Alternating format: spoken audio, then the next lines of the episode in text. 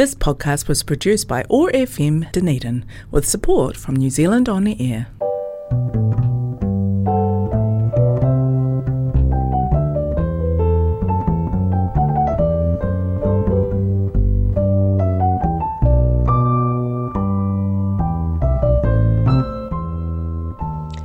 Kia ora, good morning, and welcome to Radio Church this Sunday. My name is Alicia. I'm from Student Christian Movement Otago, an ecumenical group for tertiary students here on campus. Thank you for joining us this morning. Today we'll be looking at the question of what it's like to be wrong and exploring, in addition to that, the fears and the anxiety that can come with that knowing that there is peace and assurance to be found in our faith. Before we get started on the program, I want to thank the folks at Otago Access Radio for making this show possible. Thank you for joining us, and now please enjoy the music as we settle into our morning.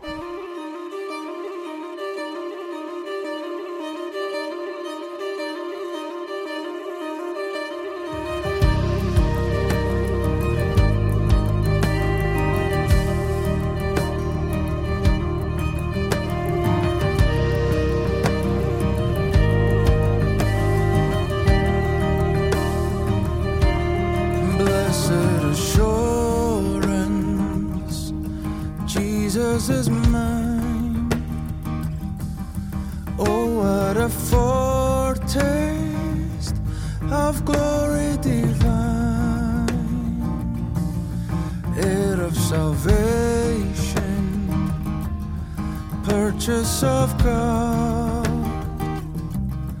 born of His Spirit, washed in His blood.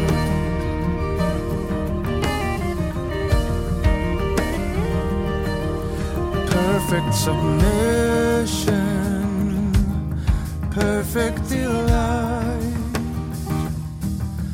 visions of rapture now burst on my sight, angels descending, bring from above echoes of mercy whispers of love. This is my story. This is my song, praising my Savior all the day long. This is my story. This is my song praising my Savior all the day long.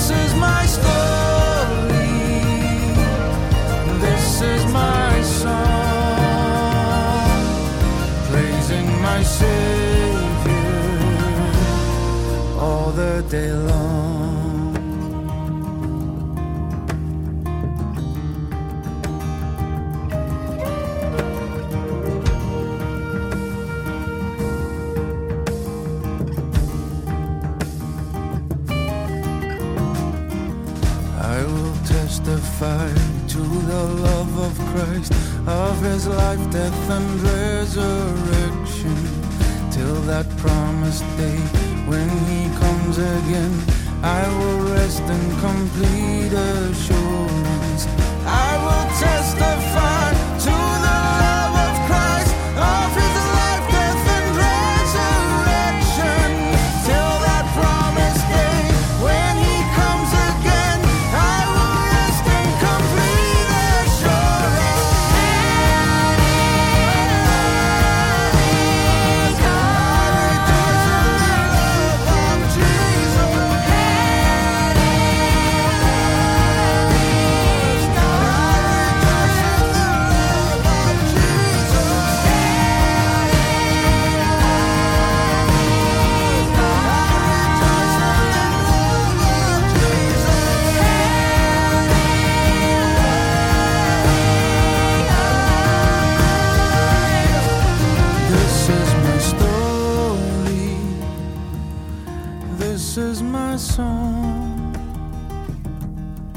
Praising my Savior all the day long.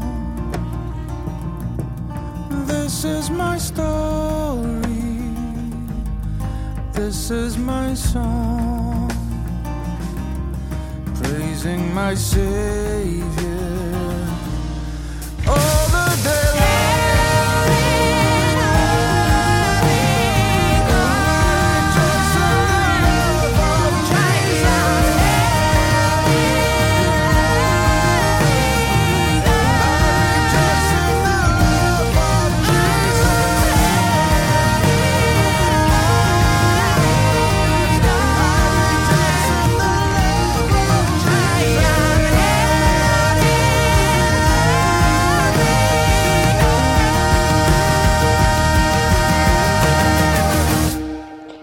reflecting on the theology of being wrong, I'm reading from the devotional from Shannon Casey called On Being Wrong. I warn my students that at my very best, 80% of my theology is correct, 20% is wrong. The problem is, I'm not sure which is the 80% and which isn't. By Leonard Sweet. In Kathryn Schulz's 2011 TED Talk on being wrong, she begins with the premise that, in general, in an abstract sense, we all understand that we could be wrong. We are even occasionally willing to admit that we have been wrong in the past. After all, everybody makes mistakes, right? We're human, we're fallible. As her audience agrees to this, she then asks, What does it feel like to be wrong? They give predictable answers dreadful, thumbs down, embarrassing. That makes sense, we think. Nobody enjoys being wrong. But then there's a twist. Schulz points out you're all answering the question how does it feel to realize you're wrong? Being wrong feels like being right. Being wrong feels like being right. This conclusion is pretty humbling. If being wrong feels exactly like being right, chances are we're probably all wrong about something we believe right now. Maybe we're even wrong about something we feel pretty certain about. When we're open to considering that we might be wrong about some of the things we believe, we are placing ourselves in a position from which we can grow. People generally resist change, and resisting a change in one's beliefs is no exception. But if I still believed everything today in exactly the same way I believed it 10 years ago, it would be disappointing. I want to learn. I want to grow. As Leonard Sweet suggests in the quote above, no one gets everything right when it comes to theology. Therefore, admitting that we might be wrong can be a helpful first step as we enter into conversations about God, the Bible, and the myriad of topics that intersect with our spirituality. When we are able to come to the table with a posture of humility and curiosity, we can have much more productive and respectful conversations about potentially contentious topics. When we deal with questions around faith, I think the reason the question of, am I wrong, am I wrong? Am I wrong about this? About what I believe? So the reason it's so scary is because being wrong is equivalent to a sin, and in many Christian doctrines, we start to see sin as this clear-cut line between being right or being wrong, and if you can't, and there's no middle ground. So if you're wrong, then you're sinning. I don't think that the Bible makes it this clear. There's certainly contradictions that we read, there's grey areas, there's confusing passages that don't provide a clear cut roadmap. Maybe the Bible is not meant to be read as this clear cut roadmap, and maybe our theology isn't meant to be this clear cut roadmap. If asking questions or searching for these different answers, then it doesn't seem to be wrong with the way that Jesus responds. However, in saying this, this isn't to say that asking questions is easy. I think because of a lot of the theology that we grow up with, the messages we receive in church and in maybe larger messaging around us. The simple act of asking questions opens the doors for a lot of doubt and anxiety and worry. But I invite you to start to see these questions not as a part of sin, not as something to avoid and be afraid of, but more as a tool to push us closer to God, to push us closer to the truth.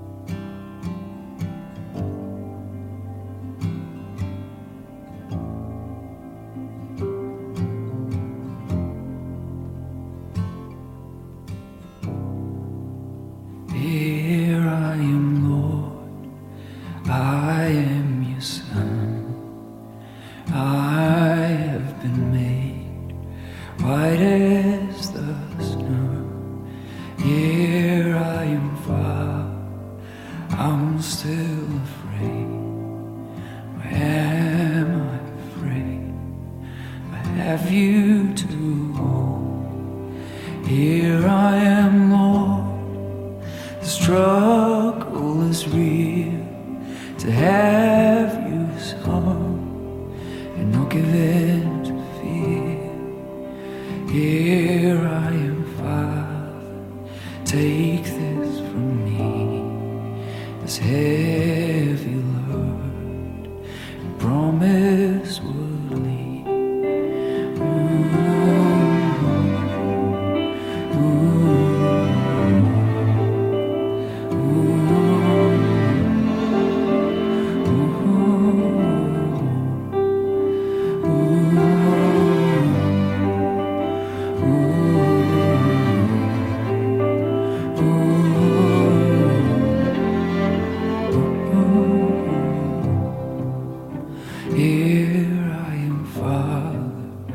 abandoned to grief, worshipping through the tears on my face.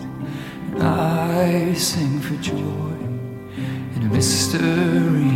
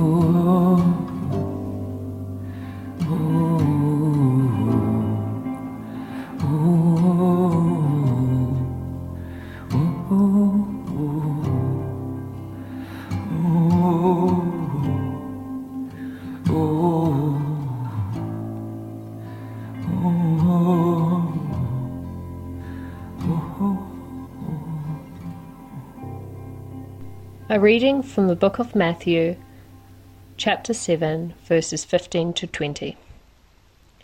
Beware of false prophets who come to you in sheep's clothing, but inwardly they are ravenous wolves. You will know them by their fruits. Do men gather grapes from thorn bushes or figs from thistles? Even so, every good tree bears good fruit, but a bad tree bears bad fruit. A good tree cannot bear bad fruit, nor can a bad tree bear good fruit. Every tree that does not bear good fruit is cut down and thrown into the fire. Therefore, by their fruits you will know them. As we hear in Matthew 7, a good tree cannot bear bad fruit, nor can a bad tree bear good fruit. Therefore, by the fruits you will know them.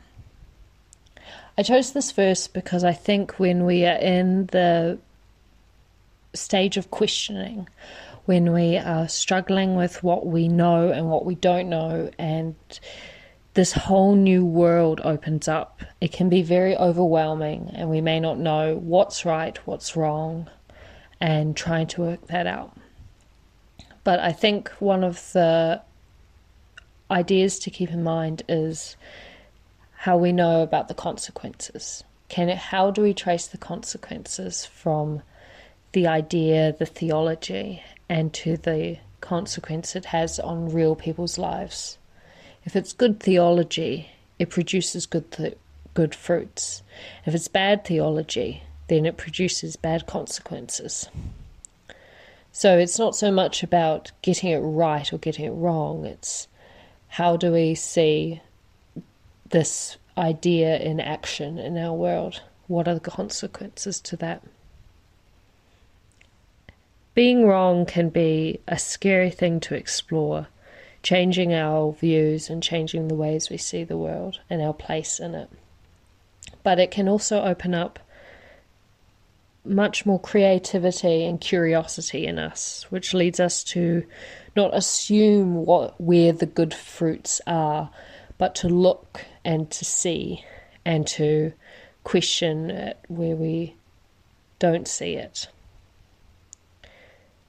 I hope that when we keep this in mind, that the goal isn't to be right or wrong and to have all the answers, but rather the goal is to question and continue asking and continue asking and exploring what we know and what we don't know will be much more open to understanding not only our view of the world, but also understanding the view of others and how they experience God and how we experience God.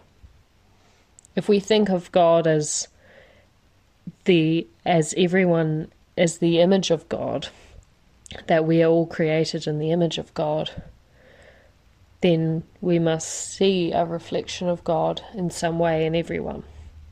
So, when we're open to new ideas, when we're open to exploring how other people experience God, what other people's theologies are, we may be able to see a little bit more of God in our world. Being devoured by the ravenous wolves, as Matthew states in the, verse, is really about when we're led astray by the bad fruits. And how do we know if they're bad fruits? Well, if they lead to bad consequences and produce actions that are not fruitful in our lives. I think this can open up the ideas that to seek the good fruits, we need to be open and be curious because often our questions come when what we see as the consequences do not align with what we believe. In this way, seeing, learning from the world and seeing the consequences is not contradictory to the gospel, it's not contradictory to our Christian faith, but rather enhances it. It leads us to curiosity about God, drawing us closer rather than staying in one place with certainty. When we think of the confusion that questions can take, but also the assurance we have in our Christian faith, I just want to read this poem called The Upside Down about working through those questions. The beams of the cathedral ceiling look like ribs of an upturned lifeboat, providing protection from elemental fury. God, when the church becomes a life denying canopy, insulating us from the full beauty and passion of your love, overturn us that we may sail boldly on the waters of questing faith. Bring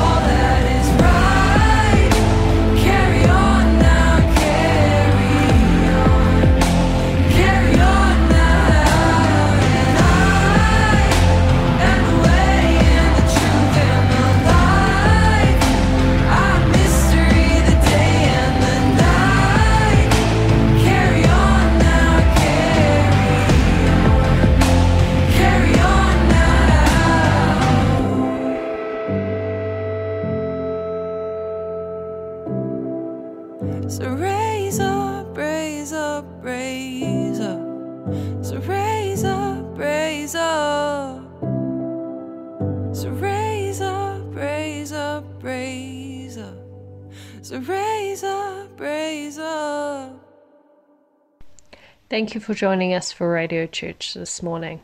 My name's Alicia. I'm from SCM Otago. And today I just want to finish up with a prayer for wanderers. God of the seekers and dreamers, the disaffected and disillusioned, the worn out and burnt out, the rejected and leavers. We ask for blessings as we travel, as we doubt, as we meander.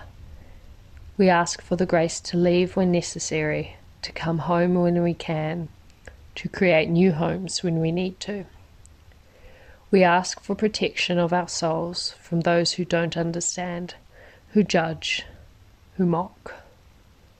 We ask for the fortitude to undertake the journey, even when it's scary, or maybe especially when it's scary.